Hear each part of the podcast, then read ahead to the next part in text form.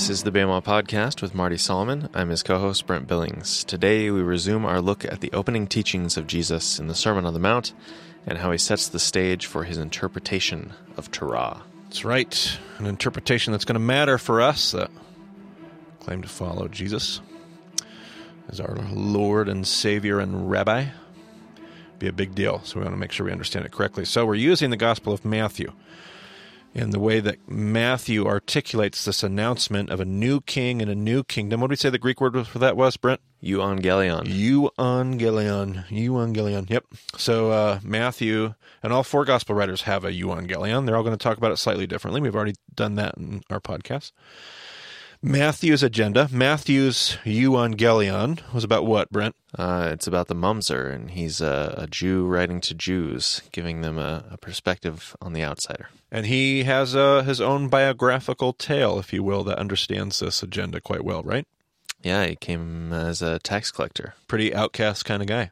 Not not the most loved person in the in the region. Right. He would have been a he would have been one of a mini group of people that good old religious fo- folks, Orthodox folks, would have said, "Nope, he is he has forsaken the way. He has tossed it in the garbage. He, sold is, out he to the Romans. Sold out to the Romans. He is donezo." And this Jesus comes along and says, "Hey, come, follow me. You get a second chance." Because God's wanting everybody at the table. So Matthew wants to convey this. Matthew wants to teach this. And so he does that by starting his gospel where, Brent?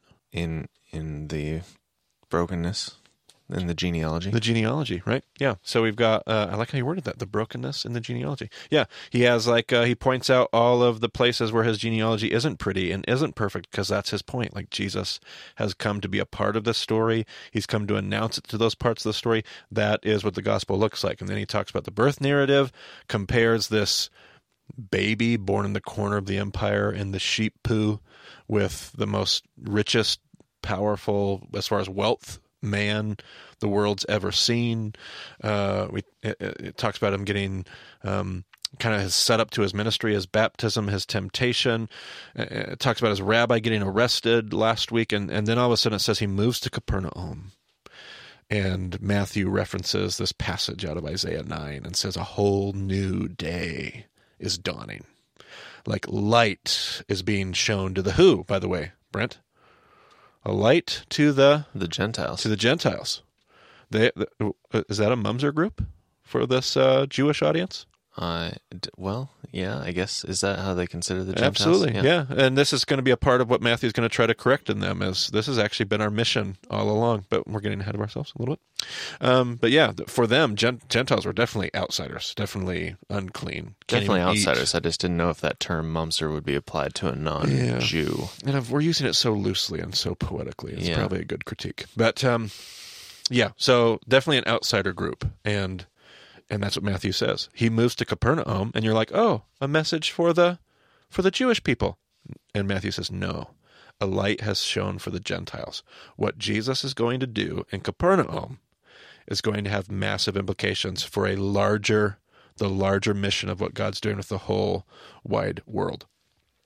And so uh, he, he does that. He shows up in Capernaum, and we're told that he picks up the mantle and starts telling people, Repent, for the kingdom of heaven is here. There's a new king and a new kingdom on the scene. And we're told that as he does the work of the kingdom, how many different groups of people came, Brent? A whole bunch of them. Lots of them. Decapolis. Five or six. Word spread throughout Syria and the Jerusalem people and Judea and the region beyond the Jordan. And all these people are coming because there's a whole new thing happening. There's a whole new day happening. A day is dawning. A new kingdom is here. And so as all these people start to come, we said as disciples probably felt a little, uh, what was the word you used, Brent? I liked it. Uncomfortable. A little uncomfortable. And so he calls his disciples to his side and he says, listen, this is what the kingdom is about. And he has a list that we called the uh, the Beatitudes. The Beatitudes, and he opens kind of like his public teaching in Matthew's gospel. He opens that public teaching, at least to his disciples, with the Beatitudes. And he says, God's favor rests on all these people that you think God's favor isn't resting on. And God is in the middle of the mess both when you're experiencing the mess and when you're trying to engage the mess and you feel like it's not working. That's where God is. Now, if you were to look at all those Beatitudes, Brent, I think you even have them. We won't read them again. Um, but uh, if you look at those Beatitudes, how does it all start? Obviously, blessed are, but go ahead and just give me a, give me a few. Uh, the poor in spirit, Blessed are the poor in spirit. Okay. Blessed are the uh, those who mourn. blessed are those. Blessed are the poor in spirit. Blessed are those. Okay. What's the next one? Uh, blessed are the meek. Blessed are the meek. Blessed are go. What's the next one? Blessed are those who hunger and thirst for righteousness. Blessed are those. So there's like a theme of those. Like blessed are those people, right? And blessed are, and we talked about the first half was kind of like what, Brent? The first half of the Beatitudes was kind of, uh, the kind of inward. yeah, when you're experiencing the mess. But then the back half of the, what could be a chiasm, was what? Uh, is the the outward expression. Like when you're trying to deal with the mess, and you also are experiencing the mess, not inwardly, but almost outwardly. Um, as you try to address the chaos, right? But it's all those. Like all the Beatitudes are those. And if if you've ever studied the Beatitudes, I've just recently wrestled with this, actually, quite recently, as in the last just this year, looking at and continuing to pour over this passage, which I just feel like there's so much more to still learn about it.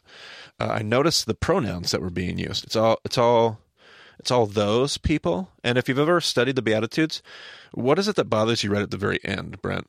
You're you're kind of you've got kind of an analytical, obsessive compulsive mind like mine. There's, I've always been bothered by the Beatitudes at the very end. Why? Well, the persecution. Yeah, and what what is it that bothers you about the persecution? Uh, they're persecuted because of righteousness. Which Yes. doesn't really seem very nice. right? It always bothered me. This is going to show way too much of my like obsessive compulsive nature, but it always bothered me that there were two persecution statements. Like you already said that. You already said blessed are those that are persecuted. And then you come back in the next line and you say it again. Right? We Oh, we sure. stopped last uh last podcast on purpose. I had you stop right before this verse. Right. So let's pick up. We're not going to skip one single verse we said. Let's pick up right in the next verse and watch what happens to the pronouns. Blessed are you when people insult you, persecute you, and falsely say all kinds of evil against you because of stop. me. All right. So we said that the pronouns for the Beatitudes were what? Blessed are those. Blessed are those. And and I suggested that Jesus is pulling the disciples aside because of these whole crowds and saying, "Listen, those people those people have God's favor." But then the last statement was blessed are You, you, which who would the you be? the disciples themselves. The disciples themselves. And so I feel like what Jesus is doing here is he's saying this is what kingdom looks like. And if you go pursue this, what do you think is going to happen to his disciples? You think everybody's going to love this message? Insults, persecutions. Yeah. All kinds of evil things being said about them because this isn't this isn't the story that people want. People want the happy story. People want the happy ending. You're going to go tell people that God's favor rests on the poor in spirit. You're going to go tell people that the Gentiles aren't outsiders, but they're actually insiders. Buckle up because the pronoun changes. It's not blessed are those. It's blessed. So let's go ahead and start over on that last statement or that verse there that we, we're starting with and listen to that pronoun and realize Jesus is now directing this statement at the disciples. Blessed are you when people insult you, persecute you, and falsely say all kinds of evil against you because of me. Rejoice and be glad, because great is your reward in heaven, for in the same way they persecuted the prophets who were before you. All right, so Jesus has come saying this whole new this new day is dawning. There's a new king and a new kingdom and hey disciples, this is what this kingdom looks like. And if you sign on to be a part of this, this is going to be difficult. But this is what the prophets and all the people that came before you were all trying to get at. This is going to be worth it. All right, let's let's keep pressing on and see what the next uh, paragraph or two has. You are the salt of the earth, but if the salt loses its saltiness, how can it be made salty again? It is no longer good for anything except to be thrown out and trampled underfoot. You are the light of the world. A town built on a hill cannot be hidden. Neither do people light a lamp and put it under a bowl. Instead, they put it on its stand, and it gives light to everyone in the house. In the same way, let your light shine before others, that they may see your good deeds and glorify your Father in heaven. All right, let's just take a 10,000 foot view of this first, make some general observations, and then give it some context here. So Jesus says, This is going to be hard work. If you buy into these pronouncements of Beatitudes and you believe this is what the kingdom looks like, this is going to be hard work. You're going to be persecuted, but this is what God's people have always been called to. But you have to do this because you are the salt of the earth. You are the light of the world. Like, this is the mission, and you are the hope of the world, in essence. Um, so you are this hope of the world, and if you give people the opportunity to see the kingdom at work, what they're going to see is they're going to see your good deeds, and what are they going to do? Brent, the passage says. Glorify your Father in heaven. All right. So so Jesus says you have to show people what kingdom looks like. People aren't going to understand it. People aren't going to think that this is what it is. People already think they understand what kingdom is, but you have to go show them what kingdom really is so that when they see it, they know what God looks like, they know what God's up to, and they glorify God, they glorify fa- your Father who is in heaven. Um, this is going to be this 10,000 foot view, but let's add some context. And we've already let's review something we did all the way back in session two. Um, episode 35, we said, uh, was two episodes after the intro of session two. We talked about the crossroads of the earth. And we talked about um, God putting his people in Shephelah. Why? Well, to use Jesus' language, because they needed to be salt and they needed to be light. Like they needed to impact a broken world, they needed to bring shalom to chaos. And so in that episode, we talked about tells. Now tell me about a tell, Brent. What was that? Uh, that's like uh, where you build up a city. Basically, you have a certain number of resources available, and so you build your city there. You had to have like uh, water. You had to have commerce. You had to have a way to defend yourself. So a city was always built in a particular place, and you couldn't just like when the city was destroyed, you couldn't just build move over and build a new city because you'd be wasting what all those great resources that Yeah. you had available. all that precious farmland that you have around your city. And so instead of moving the city over, you just build a city on top of the old city. You pile up some dirt, you put the new city in. So in a tell is a large hill that when you excavate it has multiple cities layer upon layer upon layer sitting underneath it. And so what you end up having over time is a city on a what? On a hill. you have a city on a hill, right? So that that's what we looked at when we looked at tells. And when we talked about tells and we talked about Shephelah, we also talked about what other image that drove our conversation there. Uh, the city gates. City gates, right? Because we said when you have your city ba- built on a hill, real estate is of why are you building a city on a hill? Because you don't you can't put your city anywhere else because we said that real estate was so uh, valuable. And so all your different like your class system is worked into the city. So your very rich people, where do they live in this city? inside. within the city walls. That's where you're wealthy. It's the most protective. It's the most comfortable. It's the most convenient. That's going to be your richest real estate. If you're middle class, where are you going to live? In the walls themselves. Do you remember what that was called, Brent? Uh, casemate housing. Yeah, you got it. Casemate housing. And so the middle class kind of live within the city walls, like a big apartment complex that's built into your city walls. If you're poor and you can't live even in the city walls, like you're maybe lower middle class, you might live out in the villages that were called what? Uh, sisters. Almost. Mm, daughters. Daughters. okay. Daughters, right?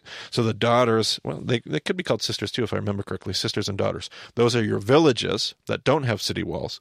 They're not protected, but they do kind of support the larger commerce of the bigger city. But then you're really poor. We're driven to the town dump. Now, this city on a hill has to have a place for sewage and trash things haven't changed that much in 2000 years. We still have to have a place for waste.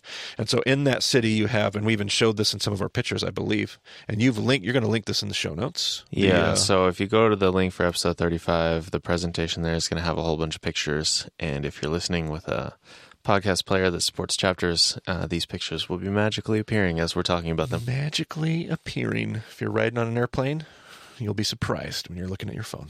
It's great. Um so you'll see like those sewage lines, those uh, the plumbing of the city running right out the center of the city gate because you would always have a place where that plumbing would have to run to. So you have a designated spot out the, outside the city um, where gravity can feed your sewage, your sewage, and then you don't want to waste land. And so where do you put this? The where do you put your trash? You put it in the same place.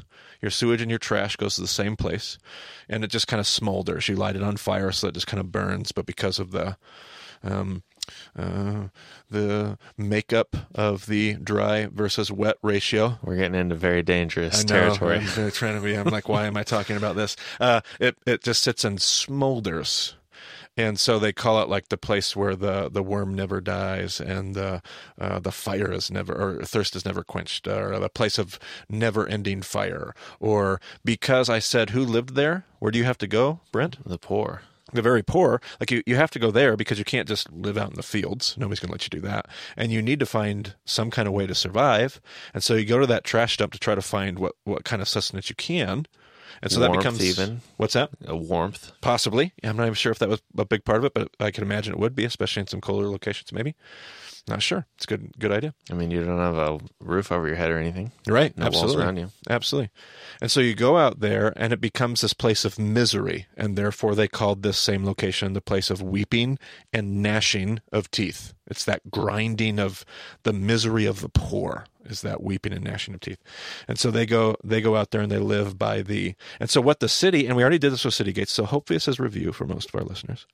But if we can remember, if you're the poor, whether you're living in the, the daughters and the sister villages, whether or not you're living um, at the trash dump, when you see city on a hill, if it's done correctly, what should that city be for you? Uh, it should be like the the thing that you that protects you and Right. brings all the things from the community together so that everyone has what they need. Yeah, it's like hope. Like that's your that's your picture of hope. Like you're poor, but you understand that there are people in that city that have more than enough.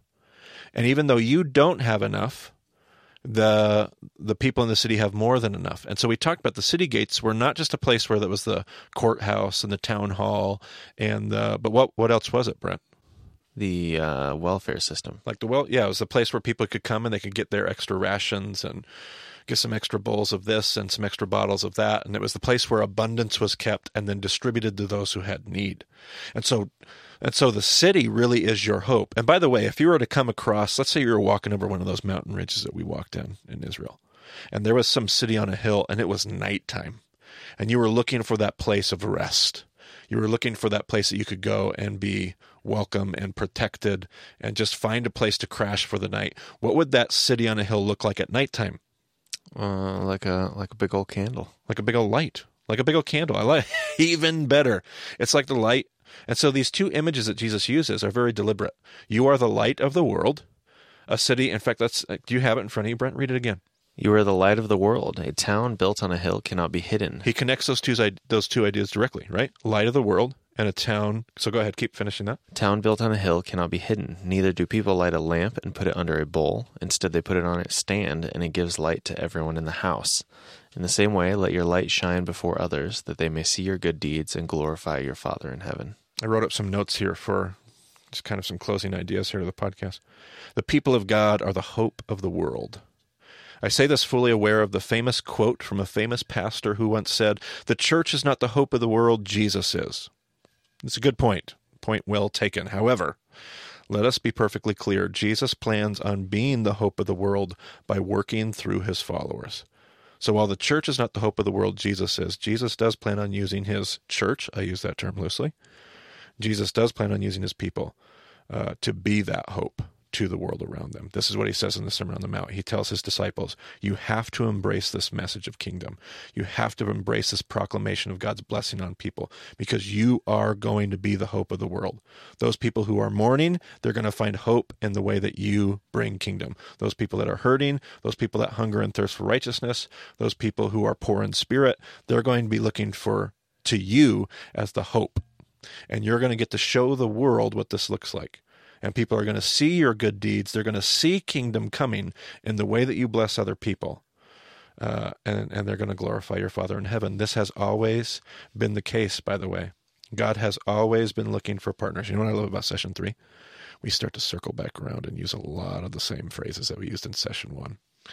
Like, God's looking for partners. Guess where we're back to in session three? God is looking for partners. He's looking for city gates. He's looking for Shephelah.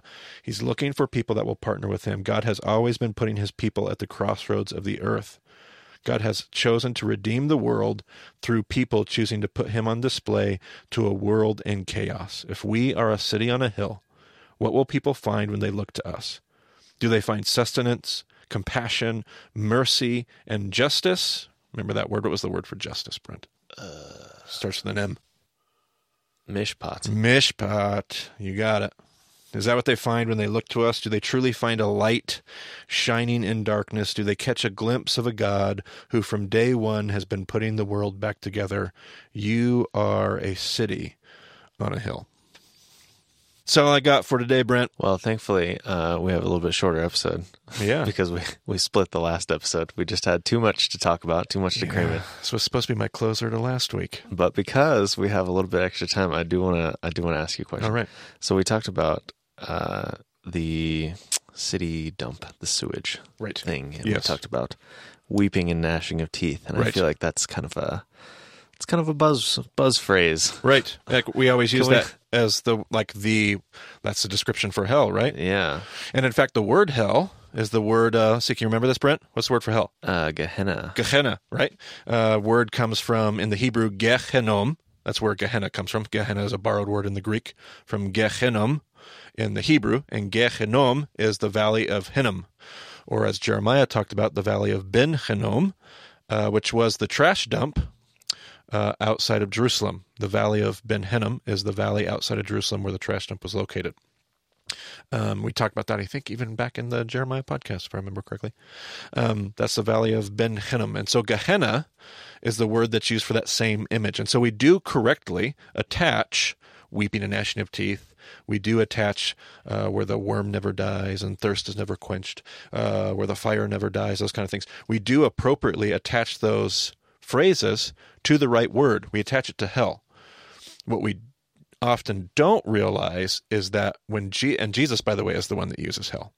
The word hell, we might be surprised to find out, only appears 12 times in the entire Bible. Old Testament doesn't use it at all. And when it does, it's a huge translation, interpretive translation by the translators, because hell is, is not there in the Hebrew.